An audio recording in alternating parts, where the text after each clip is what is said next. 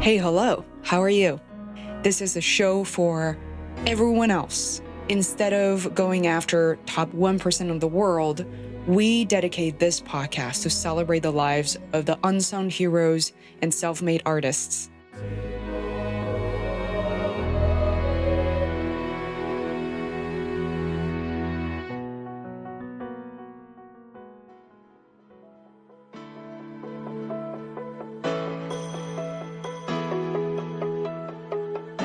If you're a person who's interested in growth or interested in bettering your life or rising above your circumstances, well, no matter what they are, if it's financial, if it's health, if it's relationships, if it's just well being, it's hard when the culture around you doesn't reward that kind of behavior. It goes counter to the actual science on productivity. That was the part that was so frustrating to me because if they wanted me to be their best, my best, why wouldn't you let me sleep? Why wouldn't you let me get real work done? Why wouldn't you let me like take care of myself? That is how you do better work. And at least that hasn't been my experience in corporations. the psychological minefield of being considered an expert in one space and then having to have a beginner's mind was so challenging for me because I put up a website and I knew my opt-ins were bad. I knew my CTAs were crappy. I knew like all of these things that I was fixing for clients, I didn't have and I was so embarrassed about it. So I didn't promote it. I didn't want to tell anyone, but it was a real lesson in humility and um, what it takes to actually build something and put it out into the world. And it helped me empathize a lot more with my clients in that time. But you have choices in your life, and I love your example of is it not eating at your desk? Like the little things that you can do. Because more and more, I think that that's what holds us back in business, in marketing, in life. It is that feeling that everything isn't fixable or figure outable. And that's what I try and convey. everything I predicted was wrong. You know, like I didn't know until I dug in.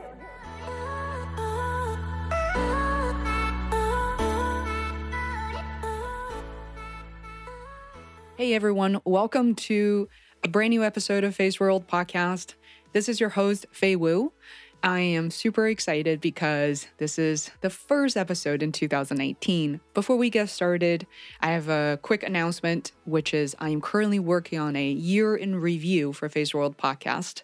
If you're interested in finding out more about that, for how we monetize, how we make money as a business without counting the downloads, how we look for guests, and things like that, please sign up for the newsletter, feisworld.com forward slash newsletter and I will be able to deliver all the behind the scenes on learnings from Feisworld right to your inbox no more than a few times a month, I promise. Today on the show, I have an unsung hero named Margot Aaron, who I met through Seth Godin's altMBA. It is an online course I took at the beginning of 2017, a transformational experience that helped me realize my potential, where I want to take Feisworld, and met a lot of like minded people who didn't just become friends, but also business partners and mastermind collaborators. As part of altMBA, we did a lot of writing, reviewed each other's work, provided feedback, and shipped constantly every 72 hours. I happened to read one of Margot's homework assignments, and her writing hit me right away. I could not stop reading it. I even teared up halfway through the page. That's precisely when I realized that Margot could be a perfect candidate for Feisworld. Soon after altMBA concluded, she was recognized as the basically MVP among the entire session across multiple cohorts. I believe the name of the award was called Walker's Award. I wasn't surprised.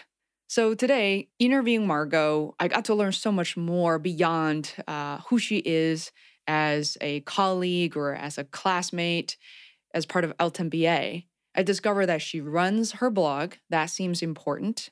I'm on her email list, by the way, and it's one of the very few I read regularly. She's also a writer for several major sites such as Business Insider, Huffington Post, Entrepreneur, and Inc., among others.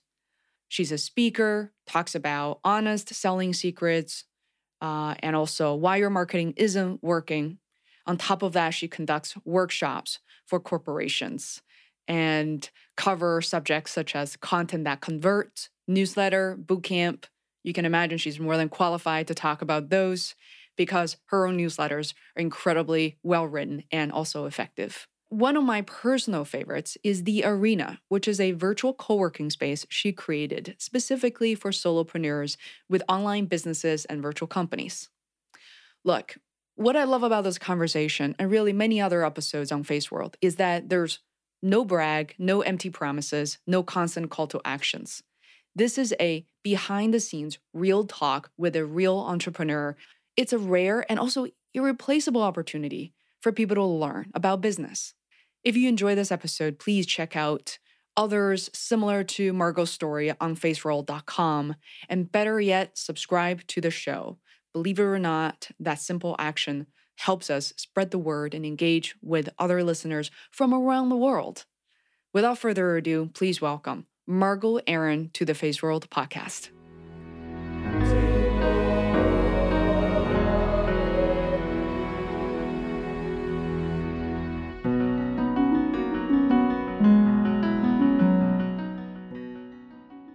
Have so much uh, overlap. I, you know, I learned a lot working for consulting for agency, but gosh, that was too long for too many years. Even if you walk in as a confident, like, you know, generally happy person, you probably walk out questioning everything uh, about yourself or second guessing every moment. Oh my um, god. Yeah, no, that piece is is key. I I remember meeting with people after I left the agency world a year or two later and we got drinks or dinner together and I'd keep up with them and they had all the same problems.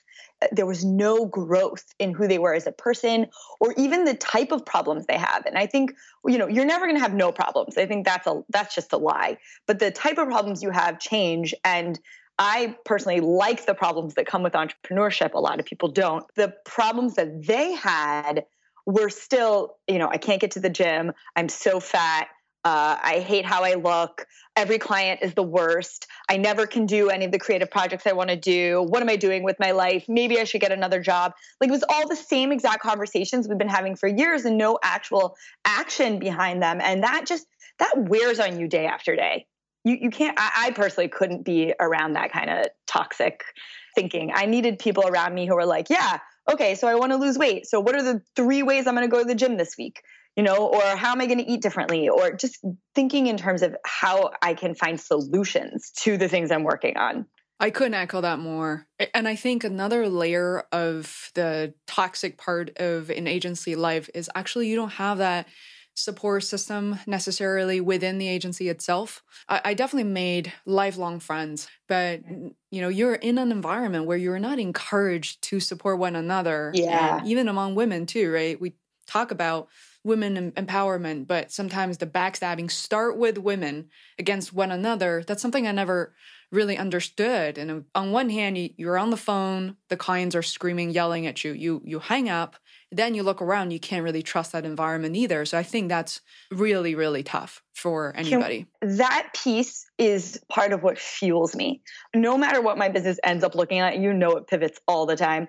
I think the girl on girl bullying that you see in the corporate sector, it's horrible and it's not going to be fixed from in there. Like we have to create new types of businesses that raise people up. Forget the fact that men were not understanding of women who took maternity leave. Um, and there's like a lot of old school Mad Men inheritance of that culture.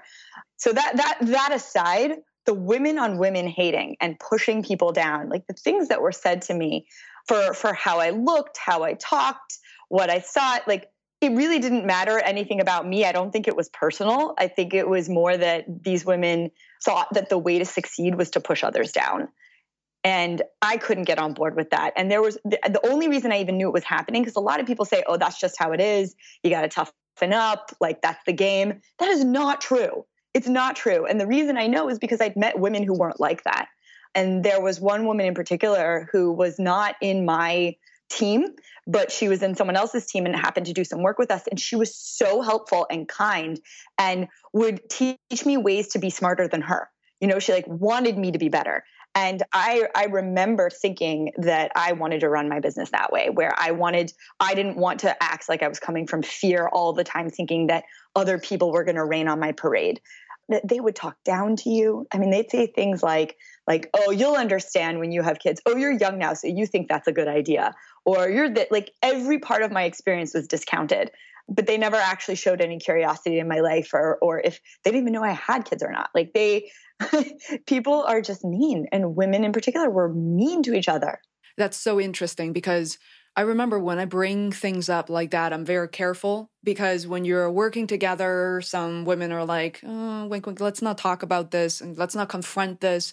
Or once you, you know, you talk to other people, maybe in banking or somewhere else, I feel like there's some, there's always that overlap, but there's not that exact equivalent of women in marketing versus women yeah. in banking or financial services. So the problem actually seems kind of trivial because there's so, you know, fewer positions or uh, availability for women to advance in so many sectors corporate sectors and think about and then there's so many more women now working under huge amount of pressure. And i know women working instead of men in certain households too. Uh, but i think we need to coach and really have that open conversation is yeah. to include women who support one another and i really like to believe i'm one of those and i'm very that was kind of my staple that i want to help people who are younger and people who are older if they choose to to help them advance in their career or just eliminate fear and the yes. level of anxiety for that day if i could make their day their week better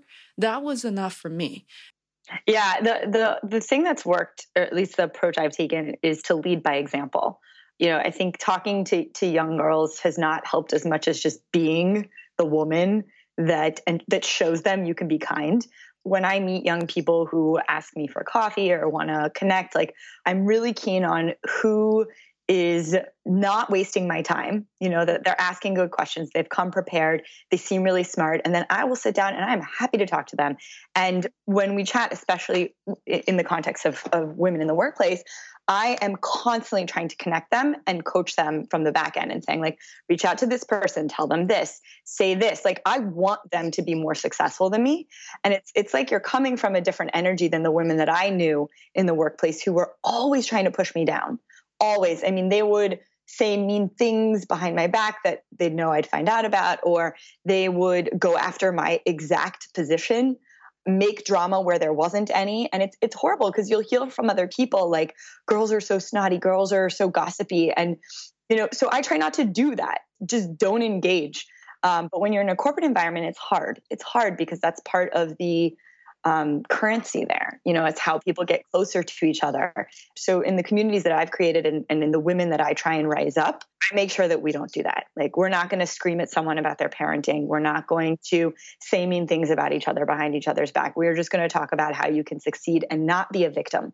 I think that's really important that people think they're a victim and it gives them an excuse to put other people down. Yeah. Yeah. And just the level of insecurity, especially in an in- agency environment, is huge. And it's very sad to watch young girls, uh, young women and men to come into the agency with so much, uh, uh, you know, hope and optimism and then, even within months, right, they start to mimic whoever's around them and believe yeah. that's the right thing to do.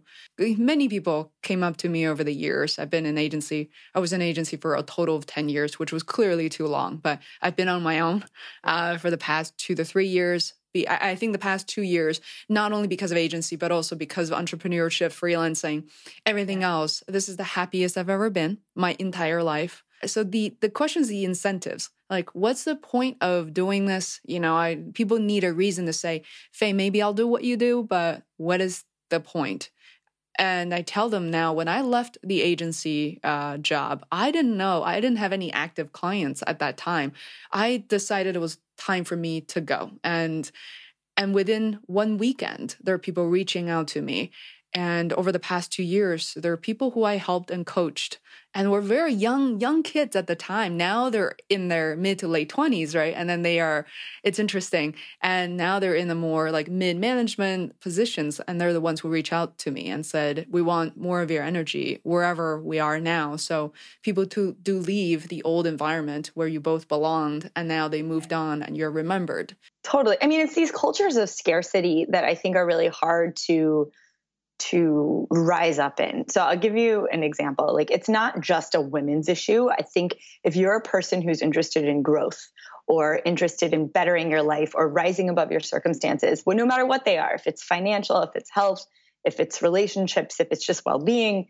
It's hard when the culture around you doesn't reward that kind of behavior. So I'll tell you a story that I think illustrates this best. So I used to travel a lot when I worked in an agency. It was really wearing on me because I like to go to the gym and I like to eat clean. And I also like to get work done. And a lot of times in agency world, you're like professionally going to meetings. Like that's your job. And especially when we would travel, I would be in meeting after meeting after meeting after meeting, and then you'd go straight to a dinner or have to get drinks with clients, and it was considered team bonding or business development or whatever they wanted to call it, but really they just wanted to drink, which is fine. I drink, but it was more like in lieu of getting work done. So the expectation was you get home at like 11 and then you start working. And this it was just so backwards to me. And I wasn't senior enough to really push back. And the few times that I had opted out, I looked like not a team player. So I, I had a really hard time with this. So I decided the cross I was going to die on was not going to be drinking. I was going to drink, it was going to be fine. But health, I wasn't going to negotiate that. So we're at dinner one night, and it was one of those horrible dinners, like 15 people at the table. And you can't have a good conversation for your life and the clients are there and we're there and we're supposed to be bonding. And we're going around the the everyone's ordering and we're supposed to be getting margaritas and tacos and like really heavy food. And i finally said screw this. Like I want a glass of wine and a salad. Like, I am not playing this game. I don't care what anyone thinks. I don't care if they think I'm not a team player. I don't want a pitcher. Like, no. And so I ordered, and it was awkward. Like, it was really awkward because, you know, people say, make side remarks like, oh, the skinny girl's going to eat the salad because I'm, I'm little naturally. And um, and I was like, yeah, you know what, fine. You know, normally those comments made me insecure. Well, here's the interesting part of the story.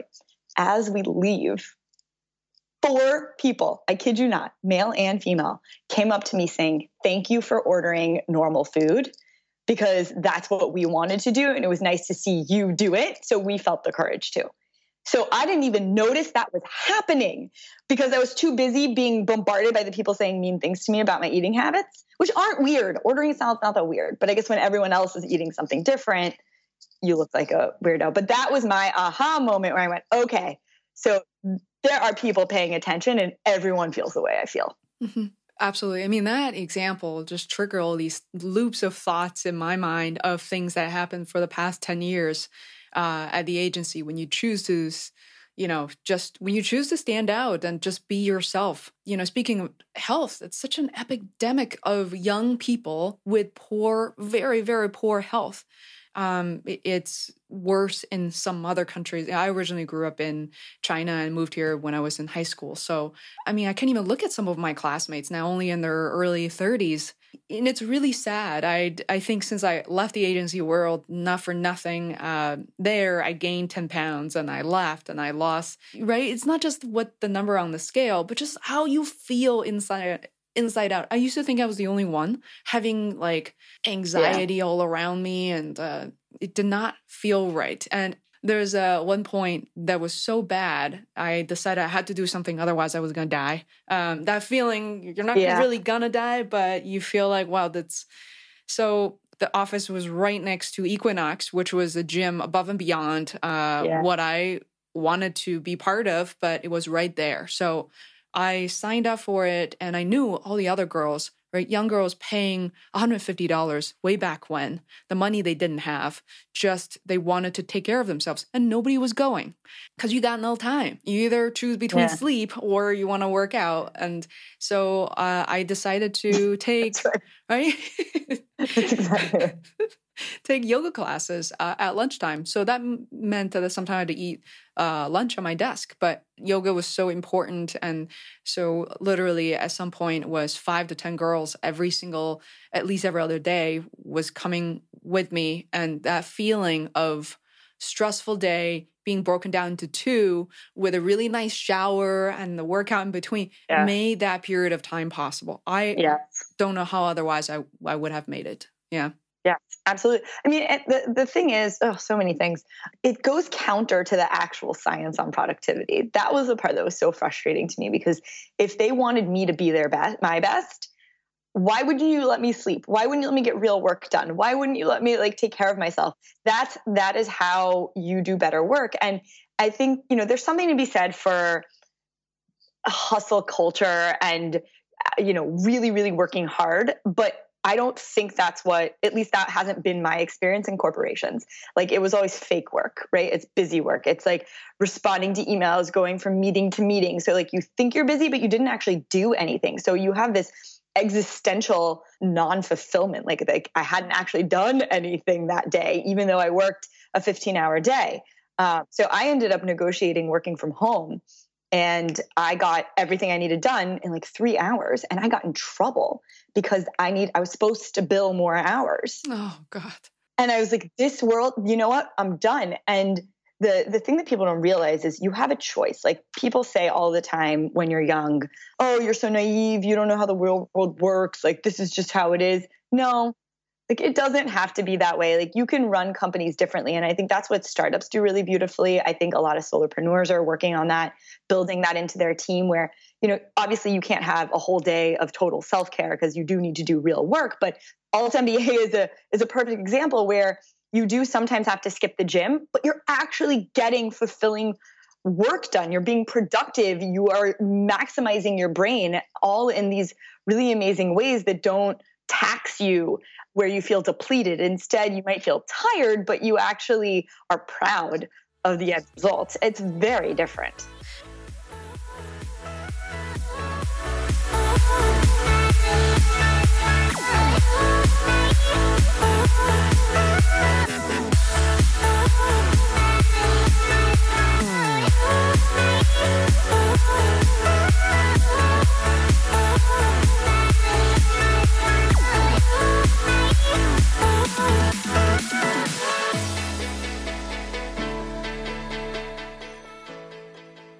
Just the energy that I'm getting from you, uh, I feel like we're like a version of each other. I'm not saying we overlap completely, but with that suffering, a little bit first world suffering, which I told I want to be careful with that. Um, but it comes with a set of responsibility and inspiration to do what we do today. Yes. And you know, I I read uh, a lot of your writings. Uh, some of that is personal, some of that is business, and resonated with me uh, exactly. And I can see why people choose to work with people like us because they don't want to deal with all of which we just talked about. And I think some clients need to smarten up, or maybe you're Nike or someone you don't care how many how many millions you spend a month, but at the end of the day, I think re- results do matter. Connections need to happen. It is a connection economy. It's really interesting. So I would love to learn more about you know since when did you leave um, the agency world, and what have you been doing sure. since then? Kind of what that transition was like sure. for you. Yeah, it was. So I did very differently than you. I didn't just quit cold. I was about to, and a friend of mine who's way more successful than me called me up and she said, Do not quit your job. That is dumb advice. Like, make sure you have a few clients under your belt first and and then get going. So for me, I had I always had that entrepreneurial itch. I knew I was going to do something on my own, but I didn't know when. And it took hitting that tipping point at, in the agency world to really feel like I didn't I didn't want to be my boss that was the problem. So I was like, where is this going? If I don't want to be promoted, like, what am I doing here? So I spent about six months taking clients on the side and weekends and learning. I mean, every mistake in the book, Fei, I made it. I, I had the first proposal I ever wrote was for a thousand dollars, and it felt like so much money right? It was like oh my god i can't believe i'm i'm charging this much. Like, like and later you know and and you know once you actually do it you realize oh shoot like i should have charged $20,000 for that because I'm an idiot and didn't realize how much work actually goes into these things. So, um, and client management. So it was, it was a wake up call for me and very helpful to learn that while I had a safety net but it was a horrible time because I was exhausted and I was trying to balance everything. And when you do everything half-assed, you can't do anything well. Um, so eventually, I had saved up enough to have a lot of runway, and I told myself, "You have three months to make your revenue goals, and after that, if you don't make them, you have to get a job." How long ago was this, by the way? This was in 2014. I remember. I, I did read that 2014. Okay. Yeah, I think mm-hmm. so. So um, I so I built a service based business after that. Um, I ended up um, figuring getting clients was not difficult. I felt a lot like you, where once people knew I was available, um, opportunities started finding me. I was vocal about it though, and I had worked up a really big network at that point and was letting people know that I was available. So at that time, I was freelancing um, for agencies since that that was was seemed to be an easier way for me to to make income and then um, work that evolved into working one-on-one with clients um, and building myself into a mini boutique agency. Um, and that was great. I made great money, but I hated it. So I did that for about three years, and I honestly built a, a company I, I, didn't love. Um, I, I was reproducing a model I think is broken. I think the agency model of having um, one being full service, it just doesn't work. You need to be niche. People need more niche uh, help.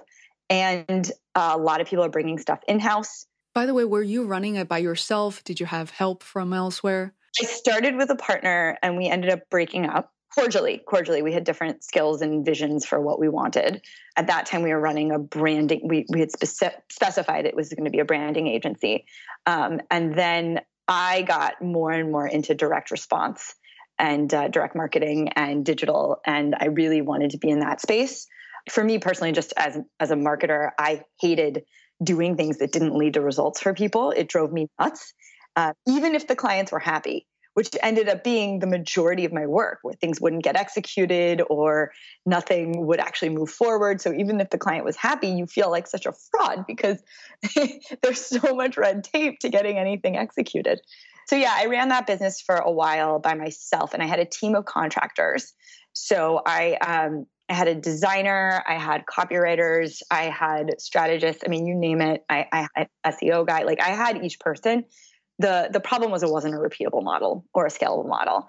One of the things I wanted to correct that I saw in agencies was that often if you had someone on staff like an app developer, every proposal you had would include, hey, we think you should have an app, even if it wasn't in the best interest of the client. So I didn't want people on my staff that I felt obligated to maximize. Um, instead, I wanted to match make the creative team with the work that excited them. But as a result, you need a ton of clients to be able to fulfill that on the back end. And they're not always available if they're not your full time employees. So it's plus the better they are, the more expensive they become. And the margins on agency world, I, I couldn't make it work. Um, it was just ridiculous. No, you did it for three years. And I just say something about that, right? Most, I mean, most companies, most companies fail within the first six months to a year. And then you learn something on your own. I think you need to get that out of the system because like you, like you are, I also freelance for currently technology companies and and small boutique agencies which i absolutely love but it's just me. I control yeah. my deliverable my time and i literally thought about and there are many opportunities that presented themselves as in the great people i'm working with. Right now i'm just give them a direct referral. I tell the clients i'm not taking the dime from it. This guy this the girl yeah.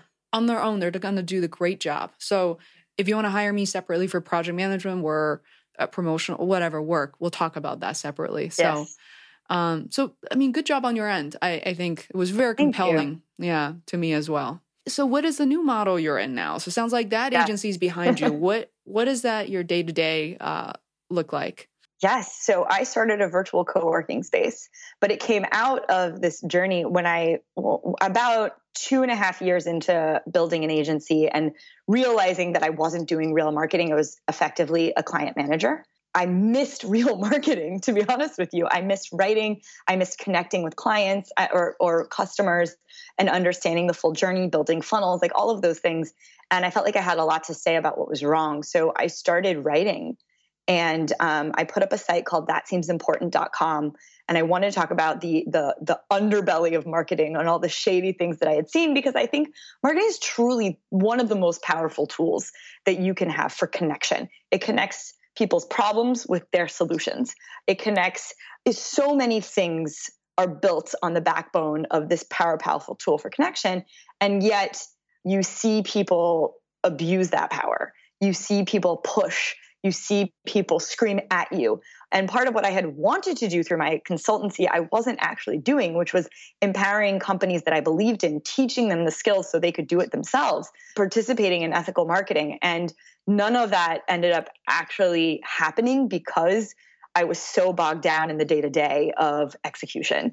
And and that's the reality for most businesses but for me it was wearing down my health and i was having all the same problems as i did in the agency world. So i was like uh, you know what? Let's rethink this model.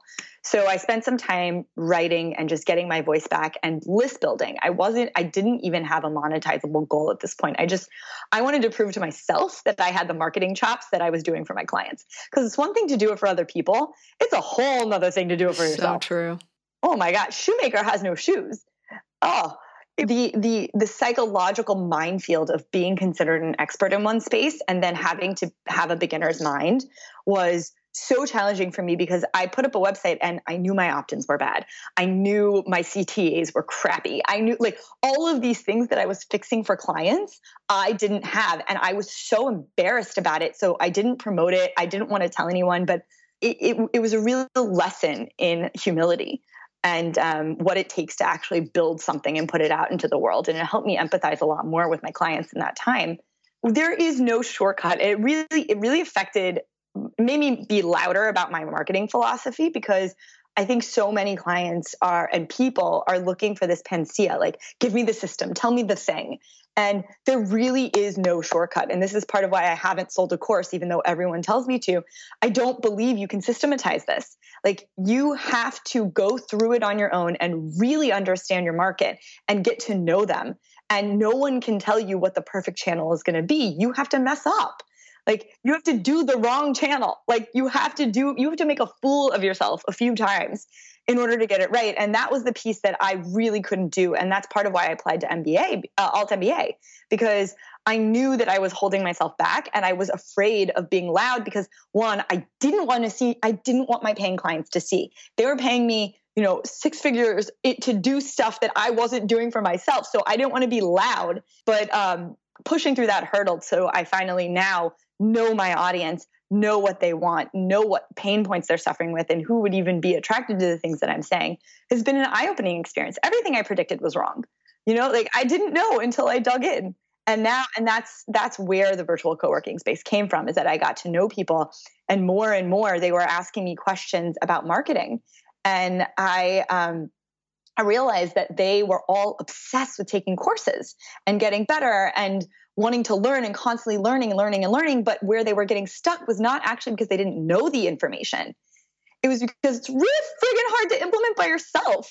Like you need people who are like you. When you get that idea that you're excited about something and you have figured something out and you're like, okay, this is what we're to do. And you start to implement either four days later to two months later, somewhere in that span, you wake up and realize you're an idiot and that nothing's going to work and you should probably just get a job and like you spiral of self-doubt and uh-huh. that's actual problem it's yeah. not marketing and so once i figured that out it was a huge aha moment for me because i went okay i'm not going to sell these people marketing i can fix that that's not going to actually help them with their problem and I saw this in my client work too. The clients know what to do, they don't do it. So it's not a matter of not having the information. So I said, you know what they need is they need coworkers there's so many entrepreneurs that are on their own. They don't have a team or they have a team of contractors or they don't have a partner.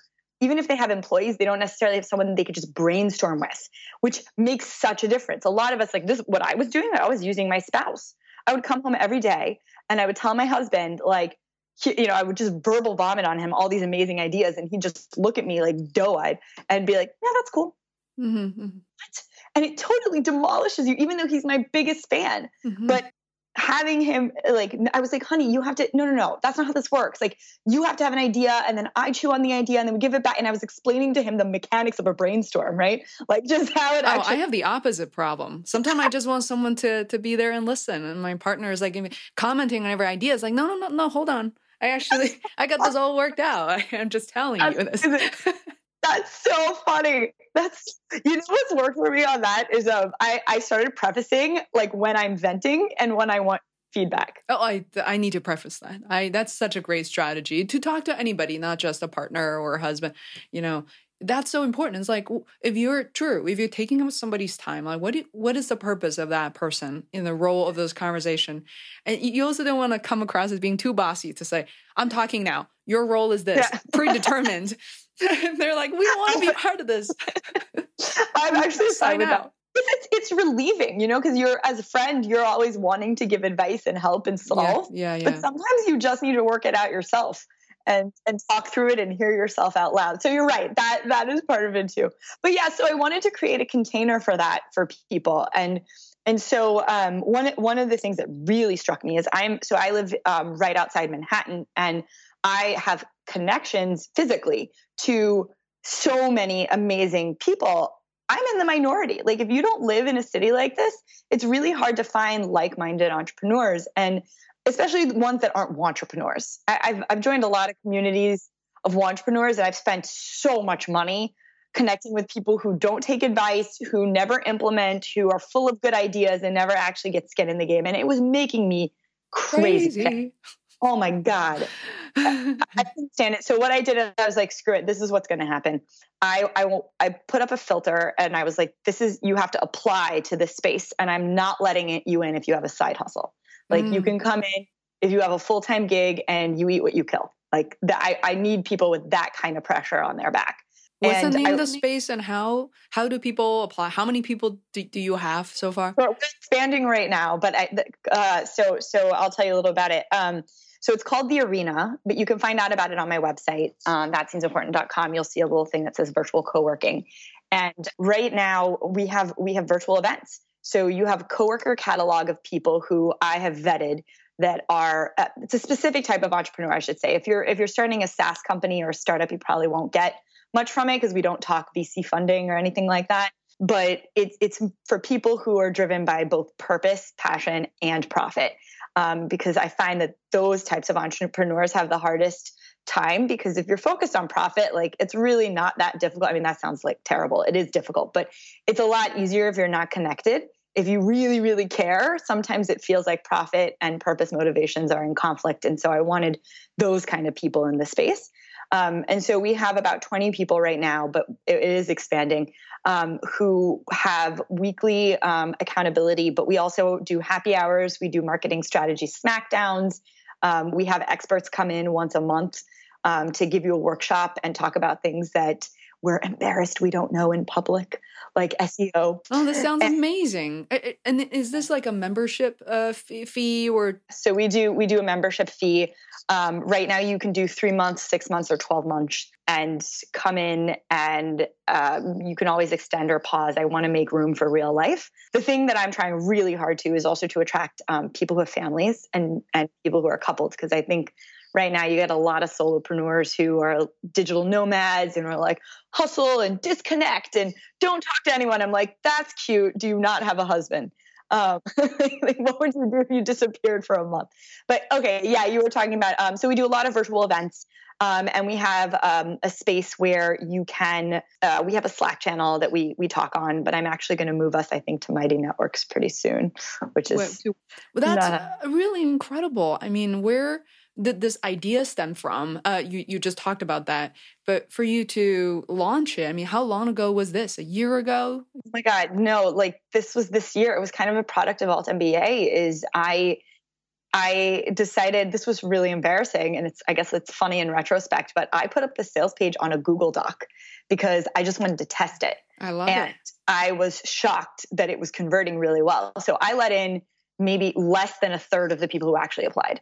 So I was um, I was shocked. Like and and I'm so mad because I can't actually track the traffic. Um, so I don't know what my conversion rates are, but I just put it up and I I didn't tell very many people. I'm not even sure I put it up on my blog. I, I let individual people know who had expressed an interest in something like this, and people just started applying.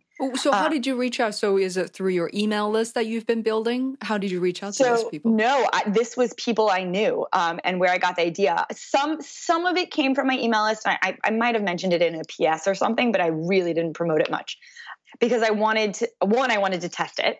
Uh, I wanted an MVP first and uh, two, I wanted to make sure that uh, that it was working and functional. Um, I had tried a beta version uh, that was free uh, the year before, and it didn't go well. So I, I got a lot of great uh, learnings from that. But it was uh, one: don't ever test something free. Just don't do it, people. If anyone's listening, if you take nothing away from this podcast, when you test something, make people pay for it. Um, that's number one. Um, two, I learned that there's there's a lot of subsets of entrepreneurs, and I had put too many together on different levels.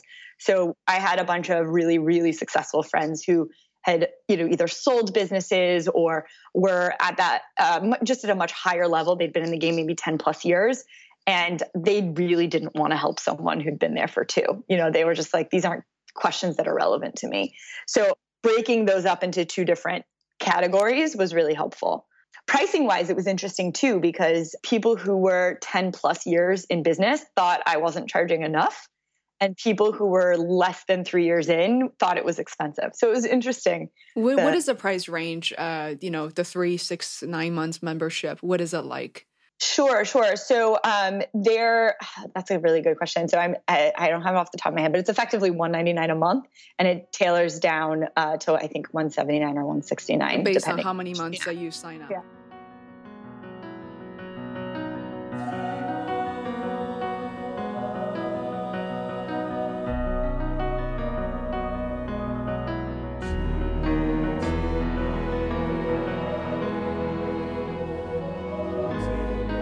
Hope you enjoy this episode of the Feisworld podcast.